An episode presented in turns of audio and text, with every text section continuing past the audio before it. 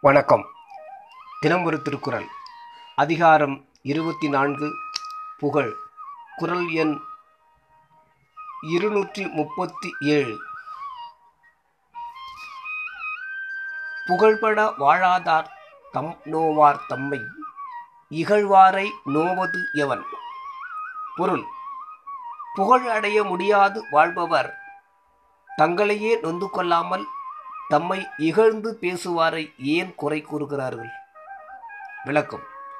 ஒருவன் புகழ் அடைவதற்கு அவனது முயற்சியும் அறிவும் ஆற்றலுமே துணையின்றி பிறர் இடர்படுத்துவது இல்லை.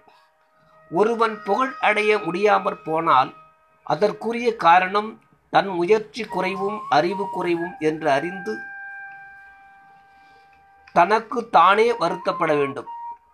பயனற்றவனாய் விட்டானே என்று இகழ்ந்து கூறுவாரை பற்றி வருத்தப்படக்கூடாது என்பது கருத்து.